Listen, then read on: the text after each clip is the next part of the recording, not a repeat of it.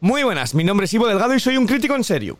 Y yo soy Rocío Muñoz. Hoy es jueves 11 de agosto de 2022 y este es nuestro programa número 104 de cine. Así que recibe un abrazo desde lejos y arrancamos. He visto cosas que vosotros no creeríais. Cine en serio. Con Ivo Delgado, Rocío Muñoz, Unai Gallego y Miguel Ángel Tomás.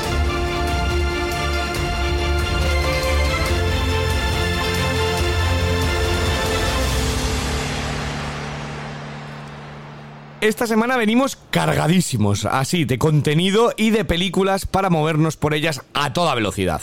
Velocidad que cogeremos como un tren bala en la nueva película de acción de Brad Pitt titulada Bullet Train. Sin tiempo que perder, también nos vamos de caza con la secuela reboot remake de Depredador titulada ahora La Presa. Tras eso nos adentraremos en las cuevas de Tailandia en un rescate en el que la suerte será un factor decisivo en la imposible 13 vidas. Y como estamos tan viajeros, pues nada. Eh, eh, como estamos tan viajeros, pues nada, como irse al país donde se inventa la suerte, que es en Apple TV Plus, en la película titulada Luck. y tras tanto viaje, pues vamos a terminar con una película de Túnez, pues que sí, que me he empeñado yo en traer a capa y espada o a piel y pellejitos en el hombre que vendió su piel. Todo ello ya sabéis, como siempre sin spoilers. Y conmigo está, pues la mujer cargada de contenido y de cine que anda, que no te has visto películas esta semana, Rocío. Eh, hombre, muy buenas, es que hoy muy buenas. Eh, me he puesto yo a tope. Bueno, hoy no, esta semana. He dicho yo eh, que hay cinco estrenos. A ver, cinco. Es que me ha hecho mucha gracia, por eso yo luego me he trabado, como has dicho, lo de cogeremos un, un tren te ha salido como muy, muy pasional. Claro, con la velocidad del tren bala, ah. rápido, potente, con energía. Todo el que nos escuche, ¿dónde nos puede dejar con energía como un tren bala los comentarios? Pues como un tren bala os podéis dejar los comentarios en nuestro Twitter mencionándolos como arroba podcast en serio, en nuestro grupo de Telegram, que también se llama podcast en serio, que os podéis unir, y en iVoox, si nos escucháis desde ahí, pues en la plataforma podéis dejarnos también otro. Ahí nos podéis dejar los comentarios. El podcast de la semana pasada yo tuve, he tenido mil problemas de conexión, entonces eh, ha tardado en, subirse. Eh, entonces, bueno, pues eh, le hemos subido hace nada, hace un día o dos. entonces no tenemos ningún comentario porque no os he dado tiempo. Entonces, fallo mío. Intento subirlos lo más rápido, pero ha sido una semana que he tenido muchos problemas de, conexión y los seguiré teniendo. Porque las Desde luego, como un tren bala, tu conexión no va. No, no, es, no va como un tren bala, va como un tren Unai. mi conexión como al pobre Unai. Esta semana volvemos a estar solitos, tú y yo. Sí, ya al final la pareja de hecho, ¿eh? Ya totalmente, ya, ya, ya estamos, eh, ya estamos casi, casi, eh, ya te digo. Cada vez que ya somos, menos para comentar y digo, este podcast no puede durar nunca menos de una hora, voy a verme las películas. Entonces, traemos cinco películas, cinco películas que eh, yo no he visto todas, tengo que reconocerlo. entonces, Rocío coge aire porque este va a ser tu momento, ¿vale? Es y lo quiero vivir. Como Así que, eh, ¿qué te parece? Si como tenemos tanto, vamos directos a, empezar con las, con las películas y empezamos pues con la adaptación eh, a la gran pantalla. ¿Esto es verdad? Eh, esto, esto, me lo has escrito tú, del bestseller Bullet Train. ¿Hay un bestseller que se llama Bullet Train? Que sí, que sí, que esto se está inspirado en un libro. ¿Me lo estás diciendo en serio? Te, lo juro por Dios. Vale, porque es que yo llego... He llegado súper tarde, ¿vale? No llegaba a las cosas, entonces tengo medio podcast sin hacer. Entonces me lo, ha, hecho, me lo ha escrito Rocío. Eh, me fío nada, porque yo soy una persona que a Rocío, cuando ella escribe sus cosas súper bien escritas, siempre le cambio las cosas para ver si se confunde, se traba o tal. Entonces, como me ha escrito ya mi parte, eh, no me fío nada de lo que voy a decir. Eh, entonces, ¿Qué imagen tienes de mí, de verdad? Pero de verdad, que hay una película que se llama, un libro que se llama Bullet Train, ¿es en el que, está basado esta película? ¿Dónde está inspirada esta historia? Bueno, pues mira, pues todo, lo que Métete se aprende. Métete a Free Affinity y lo ves. Todo eso, todo, todo se aprende. Vamos a empezar con ella, con Bullet Train. Hola, tengo un arma. calle. Es el vagón del silencio. Tiene que hablar en voz baja, hijo. Tengo un arma.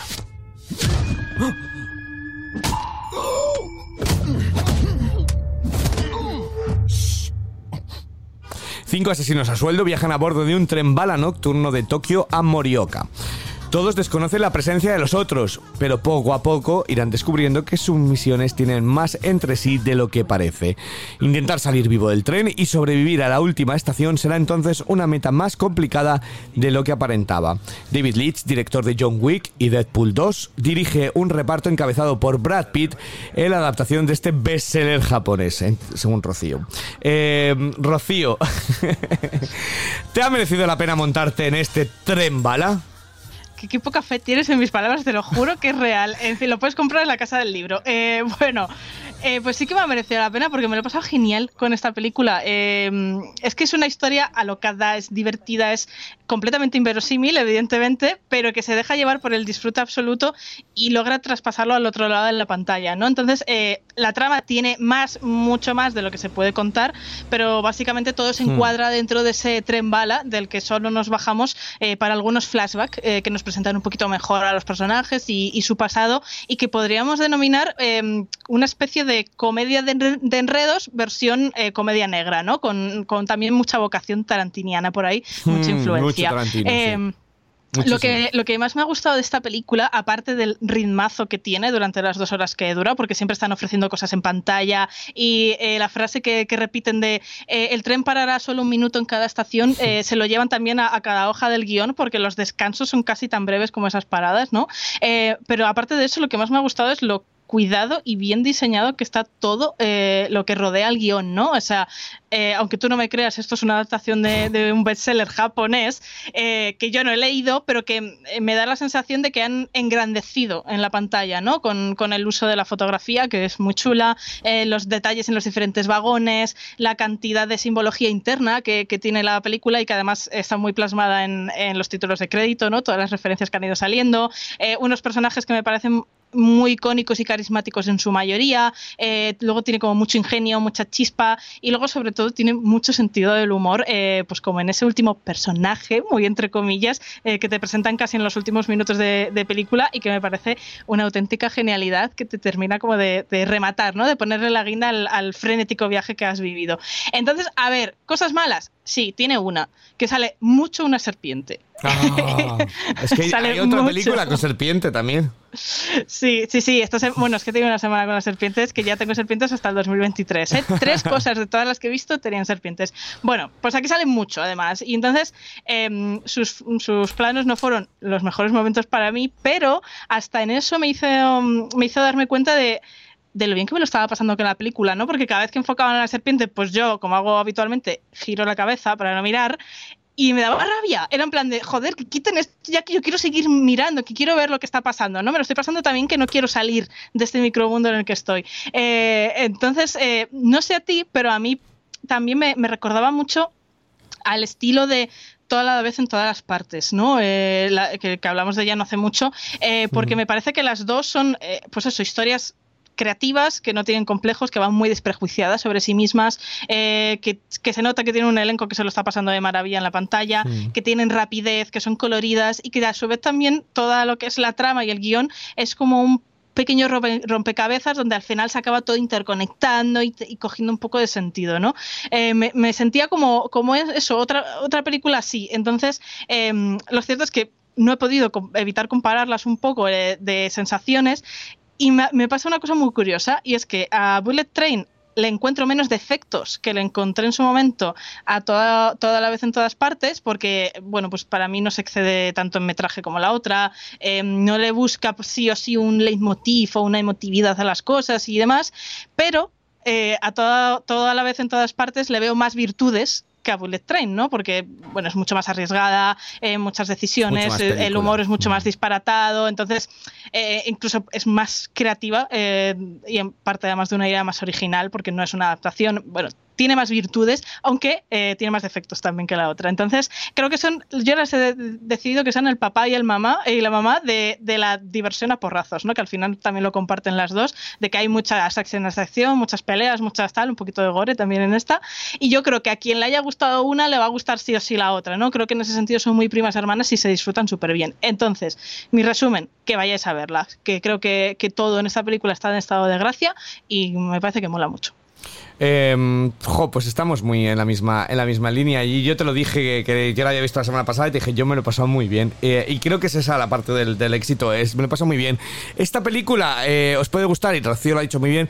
A todos los que os gustaba um, el Quentin Tarantino más desenfadado antes de que se volviese estas películas eternas de, eh, y cosas más trascendentales pues el Tarantino de Kill Bill en su mejor momento Guy Ritchie cuando Guy Ritchie molaba que, que se disfrutaba estos insultos, estas frases eh, rápidas, eh, este humor dentro de estas escenas de acción súper grandes en las que, bueno, que muere gente, parece que en pantalla es divertido verlo, eh, cada, cosa es mayor que la anterior. Entonces va por ese, por ese estilo, incluso, bueno, pues tenemos como el, el McGuffin, que es el, el maletín, ¿no? de todo ello y todas estas cosas. Entonces me ha, me ha parecido muy divertido. Además tiene ese toque japonés de algún personaje también, como la, la, chica más joven que les engaña, que les medio engaña, y tienes todos estos personajes que te van contando sus flashbacks, como bien dice Rocío. Y además es que es una película que no sabes qué va a pasar, porque en cualquier momento pierdes a cualquiera de los personajes, eh, claro, son asesinos a serie, y no sabes realmente hacia dónde vas a ir, eh, más que nada, más que, bueno, pues a ver de dónde viene la siguiente escena, y la siguiente escena llega rapidísima también, o sea que no hay ningún, ningún problema. Entonces Rocío la ha escrito a la, a la perfección. Eh, y luego las escenas de acción me parecen súper cachondas también, y me parece que está, que está bien, así que yo tengo muy poquito que añadir a todo lo que ya has explicado, porque es más suscribirlo. Además hay cosas como muy tarantinianas, como que un personaje está obsesionado con Thomas de Tank eh, Engine, el, trencito este de los dibujos y todo lo hacen, que es algo muy de Tarantino, de hablar de elementos de la cultura pop y añadirlos y buscarle una trascendencia más allá de, todo ello. Eh, entonces, de verdad, eh, yo he visto críticas muy regulares de esta película y creo que es porque le han buscado más sentido del que tiene que es cierto, ¿no? Hay una pelea en un vagón que es que, lo es en el tráiler, que es el vagón del silencio y están todo el rato como y que dices, bueno, vale, nadie se da cuenta de que se están pegando ahí, pero y luego de repente vuelven por ahí, están a gritos en el pasillo y no y nadie dice nada cuando es el mismo vagón. Tiene estas cosillas, ¿no? Que si le buscas el decir, joder, pero si no tiene sentido que antes aquí les mandaran callar y ahora 20 minutos después en el mismo vagón no digan nada. Pero eh, si no les buscas eso, si te metes en el tren y dices, voy, voy a pasármelo bien. No voy a buscarle las pegas. Voy a quitarme las gafas de crítico y me voy a ponerme la, Coca-Cola, las palomitas y a disfrutar de una peli. Tienes muchísimo donde disfrutar aquí. Así que yo os lo, os lo recomiendo, os lo recomiendo mucho. Eh, ¿Qué nota le das tú, Rocío? Pues yo le he puesto un siete y medio.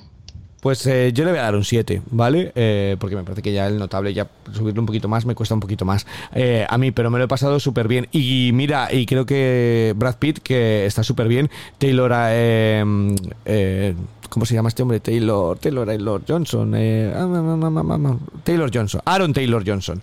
Eh, Aaron Taylor Johnson también que está muy bien, como uno de los gemelos. Eh, y los cameos están súper, súper inspirados. El de, el de Channing Tatum me pareció muy, muy inspirado también.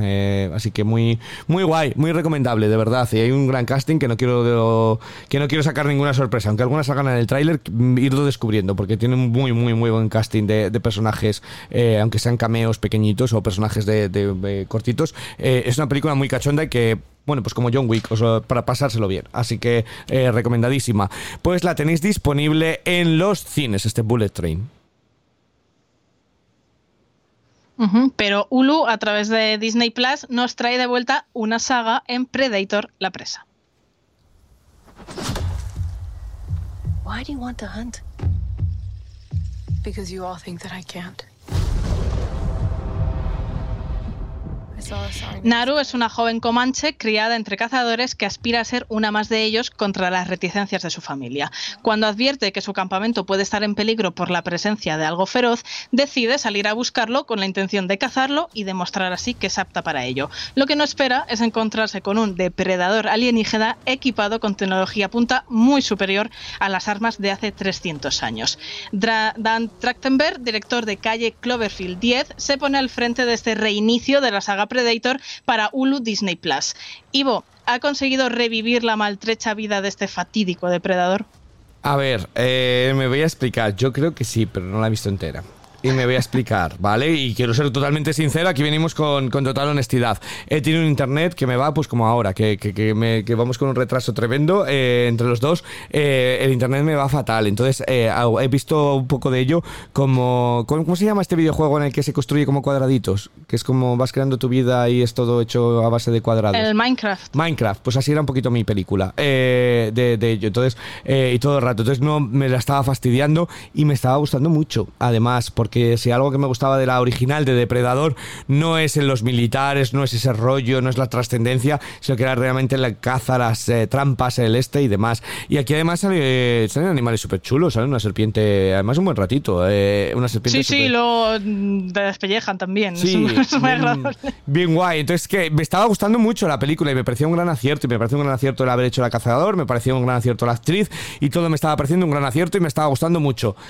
Pero no la he visto entera. Porque no me ha dejado mi internet, no me lo ha permitido. eh, entonces, eh, no me siento justo con la película eh, valorándola cuando no la he visto entera. Que esto se podría ir luego a pique o podía eh, subirse más. Entonces, te voy a dejar a ti que ello. Pero yo lo que he visto, ¿vale? Que es una hora, me está gustando mucho. Y me parece que es la mejor desde la original. Mucho mejor que aquellas de Predator contra Alien y con mucha la última que hicieron de con los con Adrian Brody ahí de militares y demás que era infumable. Entonces a mí me estaba gustando mucho la, la peli. Entonces yo creo que al que le va a gustar la original se lo va a pasar muy bien con esta y creo que es un acierto el entorno en el que han sacado a todo ello eh, con esta presa un poquito mm, eh, que viven más en el en la bueno pues en la selva y demás y cazadores y demás. Eh, entonces a mí de momento para mí estaba muy bien, pero no la he visto entera. Rocío. Eh, a ver, yo nunca he visto nada de Predator, ¿vale? Así que pues vengo aquí totalmente descontaminada sobre si la última era una mierda, la anterior tal, ¿sabes? O sea, no tengo Sí. ni idea. Entonces, sé que estoy viendo a la mayoría de la gente que sí que ha seguido las películas la misma opinión que tú. Eh, ¿Qué pasa? Pues que yo no he sentido lo mismo. es decir, a mí como primera incursión en este universo de, de este bicho extraño, tengo tantos puntos a favor como en contra. ¡No! ¿Vale? Eh, Sí, sí. La primera mitad de película, que de hecho es lo que has visto tú, eh, a mí se me hizo bastante aburrida. Eh, o sea, yo siento que no me estaban contando nada que no se pudiera contar en 10 minutos. Eh, y que al final estaban como reincidiendo una y otra vez en eso, que la familia despreza a la chica básicamente pues por el mero hecho de que es una mujer y cómo va a cazar, ¿no? Bueno, pero es que está En- pasando en que con la ella película. se empeña en decirles que no, pero Está pasando Dime, con la película, que están desestimando la película por el hecho de que sea esté protagonizada por una mujer, que eso ya es otra de las que Ah, hablaríamos. bueno, sí, sí, por supuesto. Ya solo por eso eh, le voy a sumar un punto a la. a esta. No, pero ahora en serio, o sea. Al final creo que era todo el rato un poco lo mismo en ese sentido, de decir, vale, que ya me ha quedado claro que eh, la- ella mm, quiere demostrar que puede cazar, la familia mm, creo que eso se lo tiene que dejar a su hermano y ella aún así se empeña, pero cuando tiene la oportunidad al final nunca termina de rematar y se acobarda un poco y entonces vuelve a empezar, ¿no? Entonces esto pasa como tres o cuatro veces y ya era como, vale, me ha quedado claro, podemos avanzar. Y luego, además, Jolín, es que es una película obvia, como ella sola. Entonces, sabes desde el principio que la protagonista es ella, que esto es Predator. Entonces, tampoco hace falta que nos estén una hora haciendo creer que ella no sabe cazar, porque sabes que en algún momento eso no va a ser así, eh, que, que hemos visto películas ya, ¿no? Entonces, eh, quería un poquito de ir más al grano, ¿no?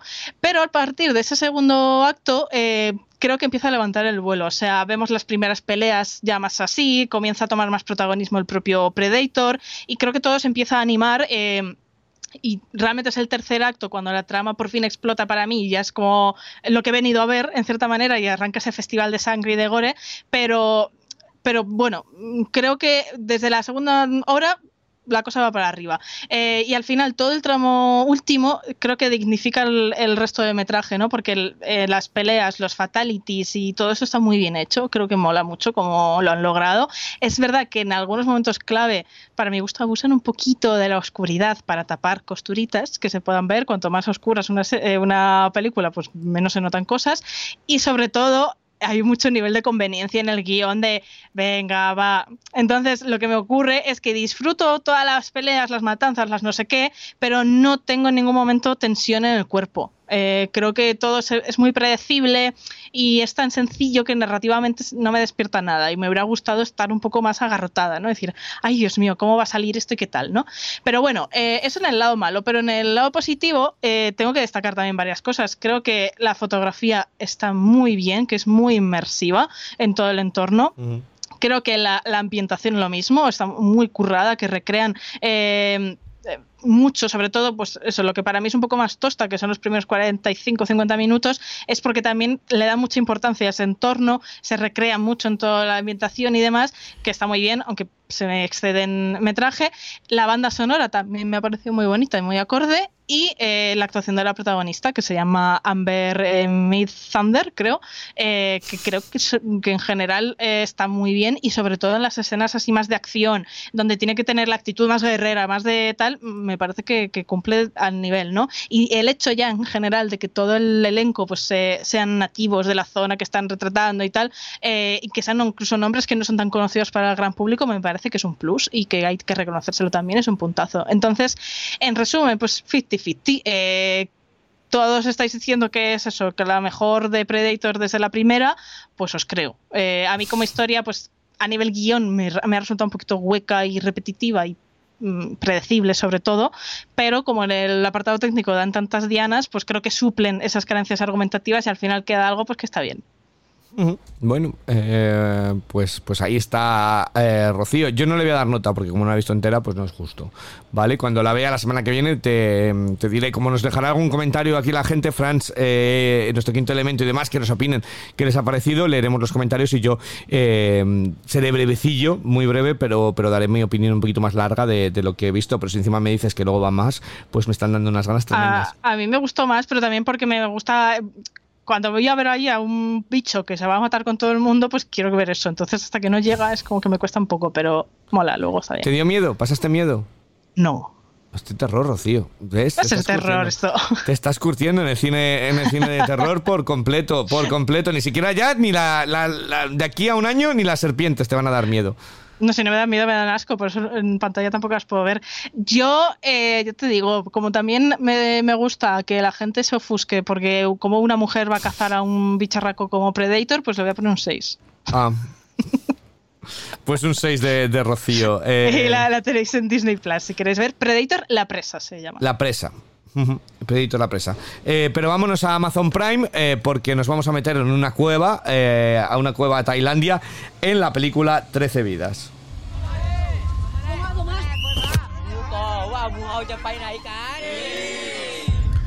Un grupo de niños futbolistas adentra en una cueva en Tailandia en el cumpleaños de uno de ellos junto con su entrenador. Unas lluvias torrenciales de sorpresa propiciará que se queden atrapados dentro sin posibilidad de rescate y justo antes de que vaya a llegar la temporada de monzones. Con ayuda de un grupo de submarinistas espeleólogos ingleses, tratarán de rescatar en una carrera contrarreloj a estos niños. Ron Howard dirige a Colin Farrell y Vigo Mortensen en esta cinta basada en un hecho real que ya tuvo un documental galardonado en varios festivales titulado Rescate en las profundidades que lo tenéis en Disney Plus, ¿vale? Esta película, la ficción en Amazon Prime, el documental en Disney Plus. Pero vamos a centrarnos en 13 vidas, en esta película.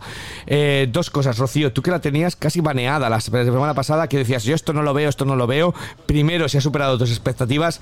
Y segundo, ¿vas a celebrar tu próximo cumpleaños en una cueva? Por supuesto, y te voy a invitar el primero. Qué guay. Y luego saldré corriendo. Me dirás, va, vete tú primero y espérame en la cueva, ¿no? Pero vete bien Exacto. dentro. Pero puedes ir contando chistes que luego hace eco.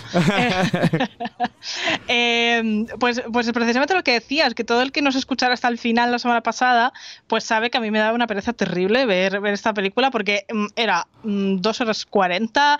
Eh, encima las críticas que se veían eran un poco regulares, nadie la ponía muy por las nubes. Salía Colin Farrell, que a mí me da más pereza aún. Entonces no, no, tenía ninguna gana, era como todo decir, ay Dios mío, no. Pero ¿qué pasó? Que de repente eh, empecé a leer a, a, mucha gente hablando bien de ella. Eh, y además, pues también tenía a Ivo metiéndose conmigo por las redes sociales, porque como no quería verla y tal, entonces dije que sí, pues va a ser la primera que me voy a poner. Y así hice.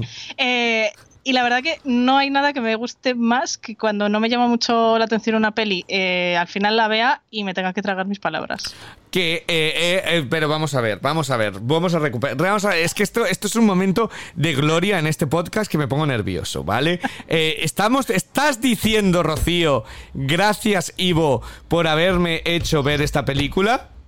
No, porque no me lo has hecho tú. Bueno, pero de manera Porque de hecho te pregunté, te dije, ¿quieres cambiarla tal? Que venga, que te veo que estás así con redes sociales. No, no, lo que tú quieras. Y dije, Porque vale, eso pues es lo voy a una- ver. Claro, es que a mí me pintas como el ogro de tal y yo te dije, Rocío, tú decides. Yo he visto el documental y si no quieres, como te da mucha pereza, yo te dejo. Es que aquí la que decide es Rocío. Siempre, eh, siempre. Pero, eh, pero, pero estás diciendo que gracias a que yo insistí y lo puse en las redes sociales, ¿has visto esta película y te ha gustado? Eh, bueno, a ver, no es tal cual la historia, pero si te hace feliz, yo te digo que sí. Es que no tengo ningún problema en admitirlo, No, porque de hecho es lo, es lo que me gusta, Sí, porque claro, la, la, pasado. la- la jorobao es cuando tienes muchas ganas de ver una película y te aburres soberanamente, Mm. y mola que cuando vas con cero expectativa, de repente bien. digas, ostras, pues qué guay, ¿no? Mm. Entonces, eh, me ha gustado muchísimo, y es que encima te voy a dar una doble buena noticia, hasta me he reconciliado con Colin Farrell. Es que trabaja muy bien en esta peli. Eh, o sea, en serio lo digo, ¿eh? Eh, Entonces, bueno, pues a ver, ya te voy a dejar de hablar de mí. La peli, eh, pues es la historia real, ahora ficcionada, de este rescate a, a esos 12 menores y a su entrenador de fútbol de esta cueva tailandesa que estaba mm, hasta arribisa de, hasta arribísima de agua, pues porque allí es la época de monzones y pues tuvieron la gran idea de decir, pues vamos un ratito dentro y bien adentro, en fin. Entonces, no hay mucho más que explicar de ese argumento, pero para mi gusto es que el primer punto a favor que, que tiene esta historia es que tiene un ritmo buenísimo. Buah, a mí por lo menos me lo ha parecido. Eh, creo que va al grano desde el primer momento, que esto es algo que lo hemos hablado aquí muchas veces, de que cuando tú ya sabes, eh, una película va de un suceso concreto y ya sabes que eso va a pasar sí o sí, eh, pues que se tiren media hora mareando la perdiz y tal, se hace muy cuesta arriba porque tú dices, bueno, vale, pero yo he venido a ver esto, ¿cuándo llega? ¿no? Sí. Y entonces aquí... eh, es que en menos de cinco minutos ya están los niños yendo hacia la cueva, Mm. literal, ¿eh? ¿no? Entonces, enseguida ya toda la maquinaria se despierta de, de ese engranaje de lo que va a suceder, lo que está por venir y lo que tú has venido a ver. Entonces, eh, de hecho, ni Colin Farrell ni Viggo Mortensen salen tan rápido como cabría esperar. Mm. Eh, la película se toma sus tiempos, pero eso, siempre muy bien medidos para que la trama esté en constante evolución, pero sin precipitarse tampoco en nada, ¿no? Para mantener esa tensión de los hechos e ir construyendo un poco como el, el relato minuto a minuto desde todas las partes, ¿no? La, la familia de los niños, el gobierno y sus tira y aflojas, la incapacidad de la marina tailandesa para enfrentarse a un rescate así, eh, pero el recelo a su vez en confiarle la misión a los extranjeros y bueno, un poquito también de querer la medalla para ellos, eh, la solidaridad del pueblo eh, buscando modos de facilitar las cosas y finalmente pues la visión de estos submarinistas americanos de todo el percal Británicos, británicos.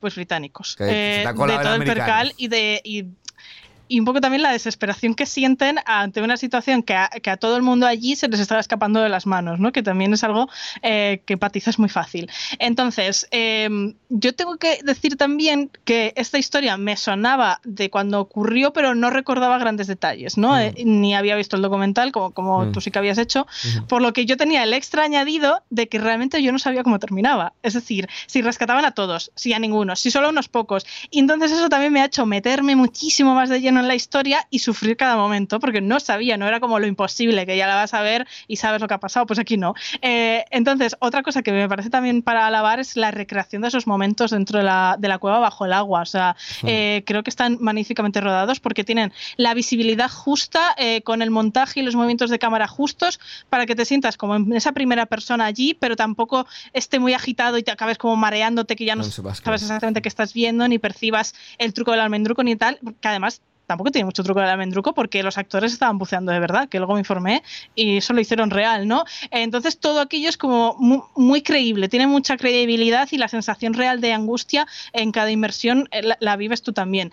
Y luego, eh, por último, otro puntazo a favor es que la película no está escrita para glorificar a los británicos. eh, no hay un tratamiento Mm. de héroes, aunque lo son realmente, ¿no? Ni medallitas colgadas. Eh, creo que tiene el tono perfecto para mostrarte lo que estos hombres hicieron y lo que se jugaron por ayudar a estos niños sin caer ni en pornografías eh, sentimentales, ni en la exaltación del patriotismo de mira yo lo que he logrado, ni tan siquiera encumbrarles. Es eso, les tratan como, como seres humanos pese a que han hecho eh, pues algo totalmente heroico, ¿no? Eh, entonces, me parece que eso la vuelve también más emocionante a todos los niveles, porque la sientas más, más cercana. Y las dos horas y media se pasan en un suspiro. Eh, así que yo lo que pensaba viéndola era como, ¿por qué la han estrenado casi de tapadillo en Prime? Porque no le han dado nada de promoción, Mm. cuando esto creo que en cine hubiera sido una pasada verlo también, ¿no? Eh, creo que hubiera funcionado genial en pantalla grande, todavía más inmersiva la experiencia.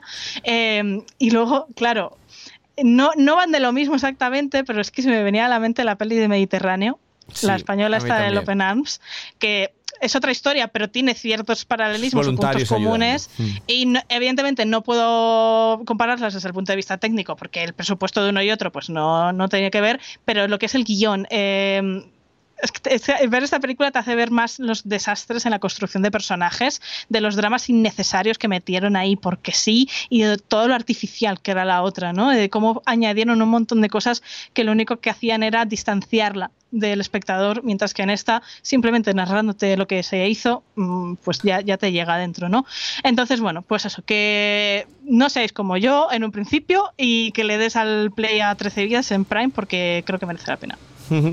Eh, pues mira, eh, me alegro y estamos eh, súper de acuerdo en muchas cosas. De hecho, eh, cuando te he corregido, eh, no es porque por una cosa ni por otra, es porque la película es británica, ¿vale? Entonces yo decía de eso para corregirte por eso precisamente, porque creo que si esto hubiera caído en manos americanas eh, de producción Ya. hubiera sido eso entonces yo lo tengo que apuntado y por eso me alegra que huye de ese eso inspiracional americano Eh, en una de ellas nos habrían dado un discurso de estos con la música de aquí estamos para ayudarnos somos seres humanos nadie se queda detrás esto estas cosas y lo huye por completo porque en realidad el caso real eran eran unos peleólogos normales y corrientes personas eh, normales y corrientes y ahí es donde yo creo que, que por ahonar a mí me gustan mucho las interpretaciones tanto de Colin Farrell como de Migo Mortensen eh, como de Joel Edgerton que lo hacen como muy cotidiano y creo que es muy difícil a veces ¿eh? interpretar a gente normal eh, y parece gente normal además que Colin Farrell a veces ni parece él porque como es como como tal normal eh, se han quitado toda esa estrella toda esa aura de estrellas de todo ello y son Por eso me ha caído bien. Sí, son personas que te las puedes encontrar co- ir intentando comprar el pan, que era realmente lo que sucedió, ¿no? Eran personas normales y corrientes que compraban el pan. Entonces, eh, no tiene ningún glamour de, de todo ello. Eh, yo, por ahondar un poquito más en lo que puedo aportar después de lo que tú has dicho, que, que- que lo comparto por completo y está súper bien explicado, eh, yo sí que he visto el documental, ¿vale? Entonces, el documental, la parte a mayores que tenía el documental que, eh, que la película no llega a conseguir es la angustia eh, que a mí me dio el documental. Eh, porque, claro, en el documental ves las cámaras eh, de primera persona, como una GoPro, ¿vale? De por donde van buceando. Eh, y es absolutamente terrible porque es la oscuridad absoluta. Claro, para la película han tratado de no buscar esa oscuridad absoluta, sino que veas realmente qué sucede. Pero la angustia de esta gente que iba por estas cuevas durante ocho horas buceando a oscuridad absoluta, palpando la, mm, las- una cueva que no sabes, porque además como, como tienen todas las corrientes, que esa es otra, eh, que, que- hay un montón de corrientes y agua filtrándose y, tienen un mapita eh, de aquella manera, que sabiendo de los tailandeses, el cómo ellos van palpando la pared para ir buscando eh, hacia adelante, pero que claro, que llega un momento en el que no, mm, eh, no saben si están hacia adelante o hacia atrás. Eh, que yo qué sé, yo me pierdo una piscina a veces que cuando haces un largo dices, ¿voy bien o me he torcido? Imagínate esta gente que está en oscuridad absoluta, que perderte significa morir. Entonces es absolutamente, el, el- a mí el documental me dio una ansiedad tremenda el ver, el ver eso en primera persona. Entonces aquí este no me ha llegado a dar esa, esa densidad, pero gana en claridad, gana en exposición, gana en, en muchas cosas. Entonces las dos cosas creo que se complementan muy bien y, yo animo a todo el mundo que eh, vea el documental para ver el valor que tiene todavía. eh, la película se ve, pero todavía el, doc- el documental lo lleva más allá en esta gente que, que daba su vida y que cada vez que se metía a bucear por esa cueva era eh, el, poder morir por completo. Sí que es verdad que la película al principio es así, luego llega un momento que parece que van como, como Pedro por su casa, casi por lo menos hasta la mitad, era como, bueno, ya está todo, hasta la mitad está más o menos bien, cuando realmente... Sí, pero yo también creo que al final de Sí. tanto entrar y salir, algo te aprendes el recorrido. Sí, claro, claro, ¿no? Lógicamente, y lo hicieron un montón y, y- y el problema, bueno, pues es todo lo del rescate como luego la, la segunda mitad y creo que está muy bien. Y mm, sobre todo, la otra cosa es que lo has dicho, es genial, son dos horas y veinte que se pasan volando. En ningún momento parece que hayas visto una película de dos horas y veinte. Y de hecho, eh, yo en mi casa lo dije, digo, para la duración que tiene se ha pasado volando. Y me decían, ¿qué duración tiene? Y cuando dije dos horas y veinte, dije, para nada, vamos, parecía que habías visto una película de hora 40, hora 45 o dos horas como mucho. Entonces, eh, se hace súper entretenida, eh, está muy bien filmada esas escenas. Yo con Ron Howard tengo mis altos y mis bajos, porque me parece un artesano muchas veces. Para que vamos a hablar de Hillbilly, que fue la última que, que hizo, ¿no? Eh, o otras. Y sin embargo, luego tiene peliculones. A mí Rush me apasionó con Daniel Brühl y, Chris Hemsworth. Y ya para que hablar de tirar para atrás, ¿no? Que tiene un Oscar por Cocoon, es otra de las grandes, o un 2-3 Splash. El caso, Willow. Aquí es una de sus buenas, de sus grandes. eh, y creo que las escenas de agua se ve claramente, sabes la intencionalidad, sabes qué está pasando, te sabe transmitir cada emoción y no cae en manos de, sentimentalismos baratos, sino que es sentimentalismo del que lo sientes, ¿vale? De que no te dicen que aquí tienes que llorar, sino que realmente es más como decir. Ostras, la, sientes la carga emocional y ahí les doy el valor mucho a los dos actores, a los tres actores, porque realmente dices, ya, es que, es que están jugando con vidas. Es que por mucho que digas, me la juego, no es un videojuego, ¿no? Si según estás yendo, eh, alguien muere bajo tu cargo, eh, bajo tu idea, eh, estás muere una persona bajo tu idea. Entonces se nota el pozo, así que es súper, súper, súper recomendable. De hecho, yo la estaba viendo y lo que has dicho tú. Esto podría ir para premios y Amazon Prime se la está fundiendo en verano, en agosto. Y luego que- se deja los ahorros en la serie esta de Chris Pratt, que no vale Sí, para nada. Sí, Y esto eh, lo deja aquí súper oculto. Es que no he visto ni un cartel ni un anuncio en ninguna parte. O sea, Pero yo la veía, yo pensaba, digo, mm, si es que Coda ganó el Oscar y esto está bastante más eh, eh, apañado para, para ganar un Oscar. A, mí no me desentonaría una, esta película habiendo ganado estando nominada a Mejor Película, la verdad. Eh, además siendo un caso real y como ello. Pero bueno, para mí uno de los grandes hallazgos del catálogo de Amazon Prime. Así que muy recomendable. ¿Algo más que añadir? no, que justo mientras hablabas estaba pensando también en, en lo que ellos sacrificaron humanamente, porque hay Totalmente. bueno, pequeña pincelada de, de la vida de uno de los submarinistas, de una cosa que le pasa a su familia eh, a no sé cuántos kilómetros, y cómo eh, se sigue quedando ahí para seguir ayudando y cómo esa humanidad, ¿no? Decir, bueno, tengo una situación complicada familiar, pero yo voy a no voy a dejar a estos niños aquí abandonados, ¿no? Y cómo lo sobrellevan la entereza. Me, me, al final tiene pequeños detalles también que me parecen como muy muy humanos y, y Muy me parece que es ciertos. que está, está muy bien contada básicamente Ujú. entonces eh, yo creo que casi que cuanto más la pienso más me va gustando pero de momento le puse un 8 Yo le he puesto otro 8, que es lo mismo que puse al documental. Eh, y manda narices y repito que yo sabiendo todo, porque he visto el documental, lo mucho que me ha entretenido y lo mucho que me ha tenido en, en vilo la, la- la película. Entonces es que está muy bien también narrada y que, que consigue eh, que los elementos cinematográficos están en su sitio para que lo disfrutes. Entonces me parece un gran acompañamiento el documental, ¿vale? Entonces si alguna vez lo podéis rescatar también, eh, de verdad que es, está muy bien. Eh, además si lo ves a oscuras en tu casa y con de, de verdad no vuelves a hacerlo. Así que además mira, el niño no se quejará el cumpleaños, oye, el cumpleaños más largo de su vida, para que luego luego estos que se quejan, he invitado a eh, ya sabes el truco, Rocío, que tú cuando dices, luego te quejas. He invitado a mis amigas y enseguida aquí vienen a ponerse la jeta, me dan el regalo, la visita del médico y se van. Pues a la cueva, que se jodan, que se queden ahí encerradas un mes contigo y dices, has venido a mi cumpleaños, ahora no te puedes ir. Así que celébralo en una cueva, Rocío, y así no se van.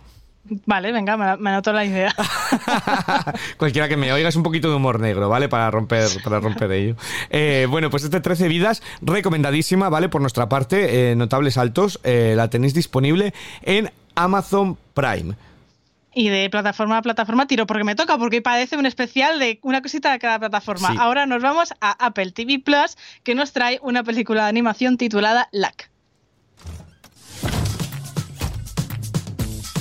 I blamed bad luck for everything that's gone wrong in my life. Al cumplir los 18 años, Sam, una chica que lleva toda su vida viviendo en un centro de acogida, debe hacer frente a su eterna mala suerte y emprender una vida independiente. Tras un caótico inicio en el mundo adulto, conoce a Bob, un gato callejero que le guiará sin saberlo hacia la Tierra de la Suerte, un universo mágico donde su destino y el de Hazel, otra niña huérfana que necesita una familia, podrían cambiar para siempre. Skydance Animation estrena en Apple TV Plus esta película de animación, la primera del estudio, con inevitables reminiscencias a Soul. Pero Ivo, ¿encuentra su propio camino de la suerte entre tanta propuesta similar?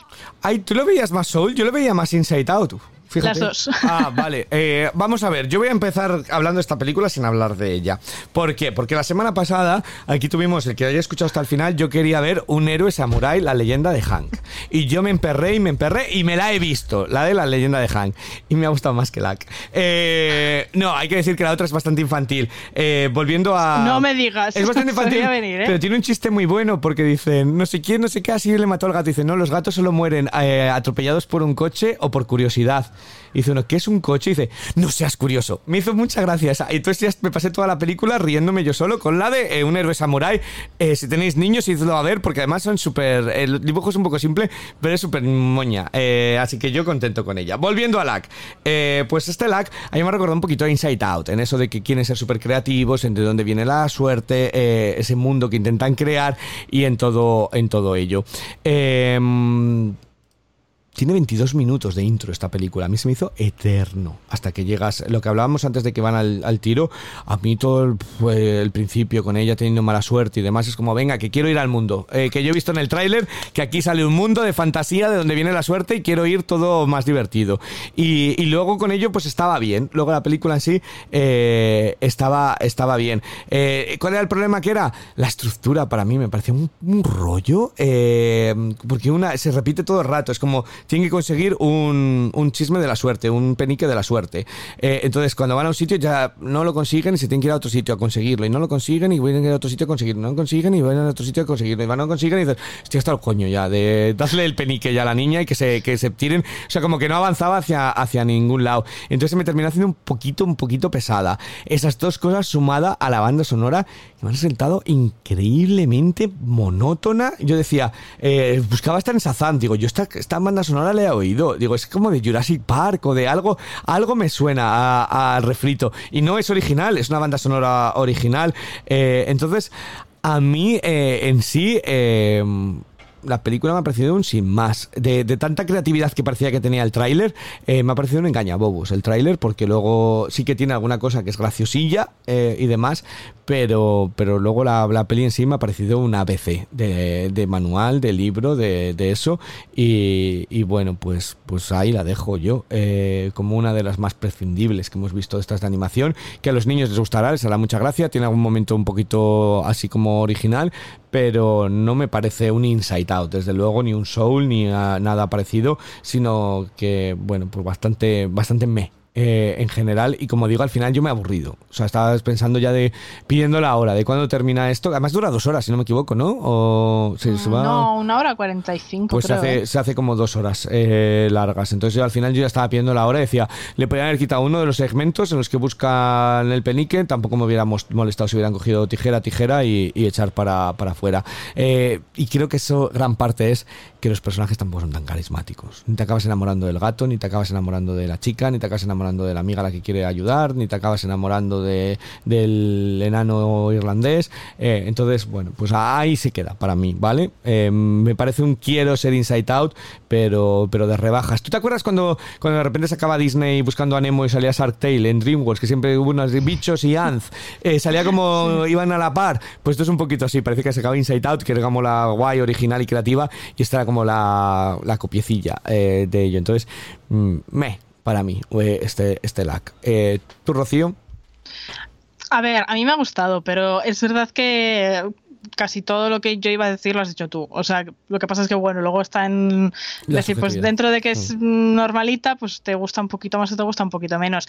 Yo creo que es una película que básicamente eh, es lo que decía, be- bebe mucho de Pixar, pero luego no sabe llevarlo a buen puerto, ¿no? Mm. Eh, creo que se nota en esta película la produce John Lasseter, que es aquel trabajador de Disney que echaron hace unos años por cosas y movidas, eh, y creo que se nota un poco que esté él en el hecho de, de intentar ser algo que luego no, no saben llegar a ser. Entonces, es, decía lo de Soul en, en la sinopsis, pero también lo de Inside Out. Es, eh, Creo que al final, eh, no, no digo que sea una copia de Soul, porque las películas de animación llevan muchos años de trabajo y Soul es medianamente reciente, con lo cual no, no tal, pero eh, creo que, que es como el intento de querer ser ese Pixar adulto. eh, pero traído a menos. Eh, Es como si coges el Pixar adulto y lo tamizas para niños. ¿Sabes? Y lo, y lo vuelves todo mucho más simplón, mucho más tal, pero quieres tener como la idea más profunda, aunque luego la, no la sepas llevar a cabo. Entonces, a mí medianamente me funciona, o sea, ya digo que me ha gustado. eh, pero no es, evidentemente, ni es una obra magna, y sobre todo es lo que tú decías, que creo que acusa eh, un poquito de falta de creatividad, eh, por justo lo has dicho, el hecho de que están todo el, tra- el rato recurriendo a lo mismo, ¿no? De, no, es que ahora el penique centavo este está en este lado, ahora está en no sé dónde. Es todo el rato lo mismo, eh, no les falta un poco más de chispa para todo ese universo que, que bueno, sí, crean diferentes plantas, la buena suerte, la mala suerte, tiene cosas, pero luego a nivel trama y de cómo las, las implementan no saben hacerlo. Eh, pero bueno, eh, me ha parecido bonita en el fondo, ¿no? Creo que tiene Sí. un mensaje bonito. Sí. eh, y sobre todo es que sale un gatito y encima negro, que son mis favoritos. Entonces yo no me puedo pedir más. sale un gatito negro, un poquito antipático, pero bueno, al final le cogemos cariño. No, en serio, creo que el mayor fallo es todo ese eh, tema de la creatividad de la que adolece y que luego, igual que, mm, que también me pasaba con Soul, eh, que me parece que enrevesan un poquito además el funcionamiento de su propio intrauniverso. Eh, lo que pasa es que, bueno, Soul tenía una carga emocional, eh, psicológica, filosófica y tal, que a mí no me gustaba, pero que tenía una finalidad, quererlo complicar todo tanto, y aquí eh, no me lleva a nada, ¿no? Ya. Pero creo que al final tanto rollo de no, pero si mezclas esto con otro, no, pero ahora Sí. un unicornio que ha creado una máquina. Es como complicar demasiado la historia para no llevarme a ningún lugar, porque luego es todo súper simplón, ¿no? Eh, entonces, bueno, al final los niños creo que la van a entender, eh, no se van a perder, porque luego es Sota, Caballo y Rey, pero me, me parecía como, como querer buscarle tres pies al gato, nunca mejor Sí. dicho, ¿no? Mm. Y luego, eh, dime, dime. No, no, no, sí, estoy contigo, porque sí que es verdad que al final yo decía, pero ¿qué coño están haciendo ya con la máquina esta? ¿Con? Sí, la- la- Sí, las un bolas y demás de, de colores y de tal, la mala suerte, la buena suerte. Y digo, ¿pero qué están haciendo aquí? Sí, estoy contigo, estoy contigo. Y luego que también echen en falta un poco más de humor. O que los chistes me funcionaran, porque igual humor hay, pero yo no lo entendí como tal, que puede ser, ¿no? Eh, me- no sé, lo que has dicho tú también del carisma de los personajes puede ser, sí. Al- hay algo ahí que no termina de entrar, pero creo que para verla en toda la familia, con los niños más pequeñitos Sí. y tal, está bien. Eh, Sí. ¿no? Tiene esa moraleja de aprender a quererse a uno mismo con los virtudes y los defectos. Incluso, pues tiene la cosita esa de querer más a los animales, como de formar familia con los animales. Bueno, creo que para niños más pequeños también está bien y que se deja ver. Entonces, eh, a mí todas las películas de animación me acaban tocando la patatilla en algún momento y entonces por eso tampoco las puedo dar muchos zascas. Así que, pues, bueno, eh, como tú, pero, pero con más cariño. más.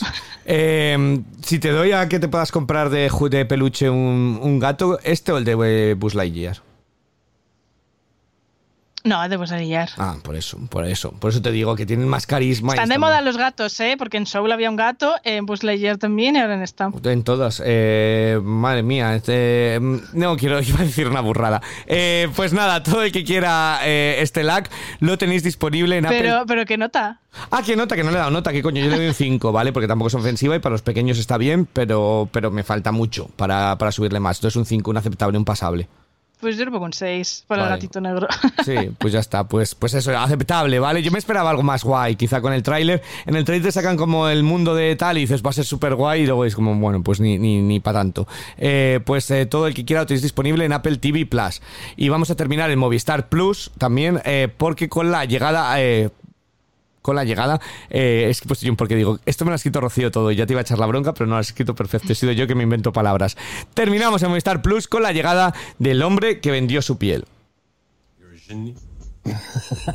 Jeffrey Godefroy turns worthless objects into work. Sam Ali es un joven sirio que se ve obligado a abandonar su país dejando atrás al amor de su vida.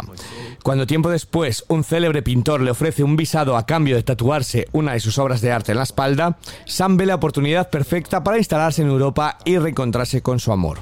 Lo que no sabe es que lo que él creía que era un billete hacia la libertad se termina convirtiendo en su mayor cárcel. Drama tunecino que optó al Oscar a Mejor Película Internacional en 2020 y que llega ahora a España. Ay, pues pinta mejor de lo que pensaba, Rocío. Pues nada, la vemos, la veo para... No, es una broma. Rocío, tú que te has empeñado en esta película, ¿te vas a tu- tatuar tú esta película en, en la piel? Oh, pero a ver, eh, no, porque no, no, no me tatuaría ninguna, creo. Eh, pero yo es que no entiendo que una película de 2020 llega ahora a España, en Con la cantidad O sea, de yo- plataformas que hay, sí. Son cosas que no comprendo, pero bueno, el caso, que tenía curiosidad por verla porque en su momento, cuando la época de los Oscars precisamente, pues no pude hacerlo, claro, y se me quedó ahí pendiente. Entonces, eh, pues la historia es, lo que has leído. Un hombre sirio que tiene que huir de su país, deja allí al amor de su vida, al que además eh, su familia quiere casar con otro hombre de mejor estatus, y tras varios años eh, en los que se, se dedica a colarse en cócteles y fiestas privadas de exposiciones de arte, pues para comer, eh, conoce a un reputadísimo pintor que ofrece un visado al país que él quiera y un porcentaje de dinerito a cambio de dejarse tatuar la espalda y convertirse en un cuadro humano. Eh, entonces él lo acepta porque se quiere ir a vivir a Bélgica, que es donde está ahora su amor, Y entonces, eh, pues vemos como lo que en un principio parecía o él interpreta como algo fácil, que le daba la oportunidad de vivir la vida que siempre quiso, pues al final se acaba convirtiendo en eso, en una cárcel. Em, la peli pone varios temas interesantes sobre la mesa. El principal y más importante es el tráfico y la utilización de personas disfrazado de buenas intenciones, ¿no? Y tras el que se esconde un abuso de personas en situaciones desfavorecidas y que harían cualquier cosa si ven un poquito de luz al final del túnel. Entonces, hay que decir que esta historia de la película se basa en una historia real de alguien que aceptó convertirse en una obra de arte humana, así que ya vemos que no es nada tan descabellado, ¿no? Y de hecho, bueno, se me vienen a la mente ejemplos mucho más comunes de nuestros días eh, donde también se, hay personas que se aprovechan de, gente en situaciones desfavorecidas, pero son temas espinosos que no me voy a meter. En cualquier caso, hay una crítica evidente a este abuso de poder del mundo eh, occidental y a cómo pues una vez convertido en hombre objeto, su humanidad queda relegada a un segundísimo plano. Eh, o sea, de hecho, se evidencian, eh, se evidencia esto en dos cosas para mí demoledoras, ¿no? La primera, que en cuanto prostituye su piel, porque al final es lo que hace, eh, se le da un estatus que de otro modo jamás esperaría a tener porque de repente su cuerpo cobra valor por lo que lleva tatuado y no por su condición humana, ¿no? Eh, lo cual es fuerte. Y después, eh, la frivolidad con la que esto es recibido entre los caucásicos, ¿no? O sea, no hay ni un atisbo de moral en todos los visitantes al museo donde él expone cada día, em, que, sacan el móvil para hacer fotografías, para tal, a la obra de arte, y ni, se paran a pensar en que es un refugiado de la guerra el que está ahí horas y horas con el torso desnudo, ¿no? Entonces, em, esto además eh, se evidencia un montón en, también en, una escena donde va una niña con la típica excursión de colegio y tal, y la niña le ve y le pregunta a la monitora si todos los inmigrantes tienen que tatuarse eso para poder entrar al país. ¿No? Es como un poco la, la percepción, ¿no? Y después... Eh, Creo que la película también tiene escenas verdaderamente potentes y algunas muy bien planificadas desde dirección en cuanto al uso de tiros de cámara y lo que la imagen sugiere, independientemente de lo que verbalicen los, personajes. El problema eh, para mí está en dos puntos clave, eh, que es lo que hace que la película se me caiga un poquito. Uno, que la historia de amor eh, tiene demasiado peso dentro de la trama cuando para mí es absolutamente intrascendente. Es decir, eh, la podrías eliminar entera y todo lo demás quedaría intacto. Me podrías contar la misma historia, pero más potente, con más mm, rabia. Eh, creo que la, introducen para darle como ese punto edulcorante que no necesita y, que no solo no necesita, sino que tampoco le viene bien. Porque si hubiera andado un poquito más en la crítica, hubiera sido un poquito más incisiva y se hubiera centrado solamente en eso eh, y en ampliar un poquito más el retrato de los refugiados sirios y demás que lo tocan eh, por debajo, pues creo que podríamos estar hablando de un peliculón, porque también como medios técnicos y demás tienen paque, ¿no? O sea, es una película de un país que habitualmente no vemos cine aquí, pero mm, perfectamente está, está muy bien lograda. Y luego, por otra parte, el desenlace en sí de la historia. Eh, Evidentemente no lo voy a explicar, pero me pareció un poquito atropellado y creo que todo el mimo que le ponen a muchas de las escenas anteriores y cómo cuidan eh, todo desde la planificación y demás, eh, de repente se lo quitan en los últimos 10 minutos de película, ¿no? O sea, es un poco la sensación para que me entendáis. Eh, la película última de Shyamalan, la de Tiempo, que era como te están desarrollando una, una idea que va bien, que está guay, y de repente al final se precipitan unos acontecimientos que no toman ni el tiempo necesario de explicarte eh, para que los asimiles y ni te sorprenden, ni te conmueven, ni, ni, lo que sea que busquen, ¿no? Como que pasa todo muy rápido y dices, ¿y este final así de repente? Eh, pues eso eh, pasa con esta película. Entonces terminé con algo de sabor agridulce por, por, estos dos puntos, pero en general creo que es una película interesante y a mí me ha gustado verla y, bueno, yo creo que, es, que, que tiene cosas, que tiene cosas que le hacen eh, pues haber llegado a los Oscars como llegó en su día y demás. Bueno, eh, ¿qué nota le das? Un 7. Ah, una película notable. Vale, pues mira, ni tan mal, oye, eh, de, ello. ¿Me has dado ganas de verla? No, pero oye, pero ahí No, no, me, es que tiene, no sé por qué me da pereza. pero. es que tiene cosas que están muy bien, ¿eh? Mm. De verdad, si las dos fallitos los pulieran, sería muy buena película porque, porque hay ideas y porque hay cine, ¿no? También en, cosas, pero me parece que tienen cosas irregulares, como, como si la hubieran dirigido dos personas distintas y a ratos está la mano de uno y a ratos la mano del otro, ¿no? Pero, pero bueno, en general, a mí me parece que está bien la película. Bueno, pues ahí queda la recomendación de Rocío, El hombre que vendió su piel, la tenéis disponible en Movistar Plus.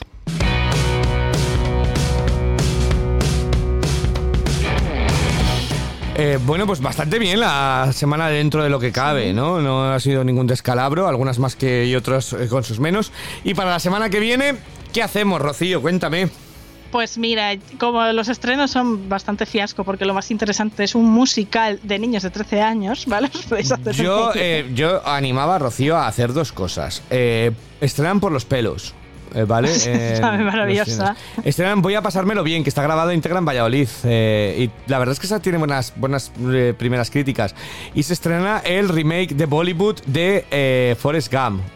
Es que no tiene desperdicio nada esta semana. Lal Sinchada se estrena. Pues eh, tiramos con esos tres. Yo no puedo ver las españolas, pero yo te me fío de tu criterio por completo, ¿vale? Bueno, la de por los pelos sales de extra, ¿no? Eh, podría, eh, podría, podría totalmente, la verdad, no, no tenía que pasar por maquillaje y peluquería. Eh, entonces, eh, no, no, no nos atraen nada los estrenos que, que hay. Entonces, eh, ¿qué hacemos?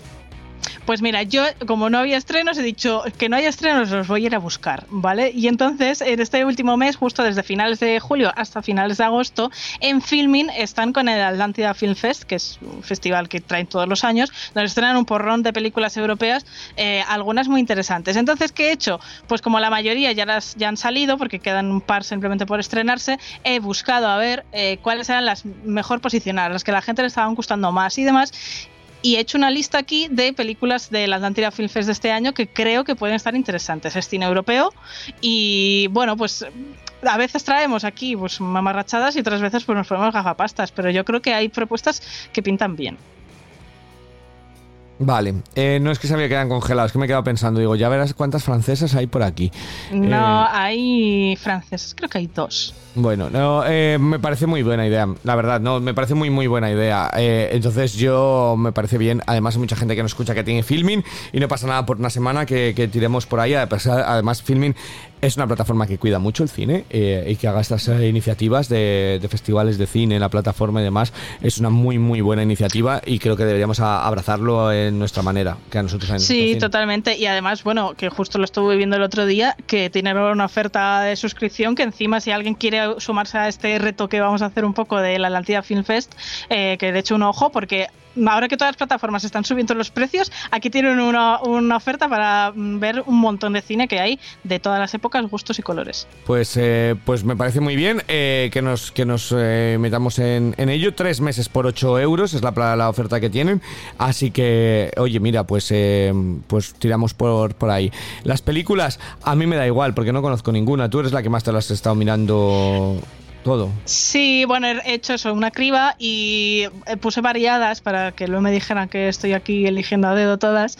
Eh, pero yo creo que la que sí o sí hay que traer, porque es de la que más he oído hablar, es eh, justamente la francesa, que se llama Petit Nature, eh, también llamada Softie en inglés, eh, que la están poniendo súper, súper bien y tengo mucha curiosidad. Y, y esa creo que es un sí, rotundo.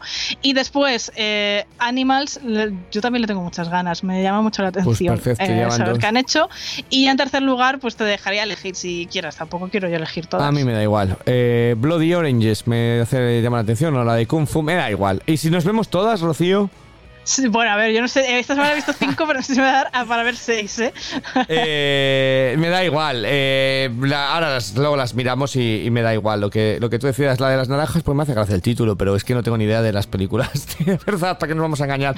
Eh, me suenan todas a. Y eso que le puse todas con su enlace a su ficha, no, no, ¿eh? Pero ni ese trabajo hace. No, es que no me ha dado tiempo, lo siento. Eh, pero, pero me da igual, ¿vale? Entonces ahora, ahora decimos, pero, pero es Petit Nature, Animals, pero Atlántida Film Fest. Si alguno las veis, dejadnos los comentarios, tanto en las redes sociales como y demás, y, y como todas las que podamos comentar, mejor, ¿ale? Entonces es como un nuestro Sí, especial. hay, hay un montón, ¿eh? Es que, y documentales también han entrenado muchísimos, o sea, que contenido para que nos recomendéis y nos digáis, ahí, a porrón. Pues genial, pues eh, tiramos con eso, con el Atlántida Film Fest para la semana que viene.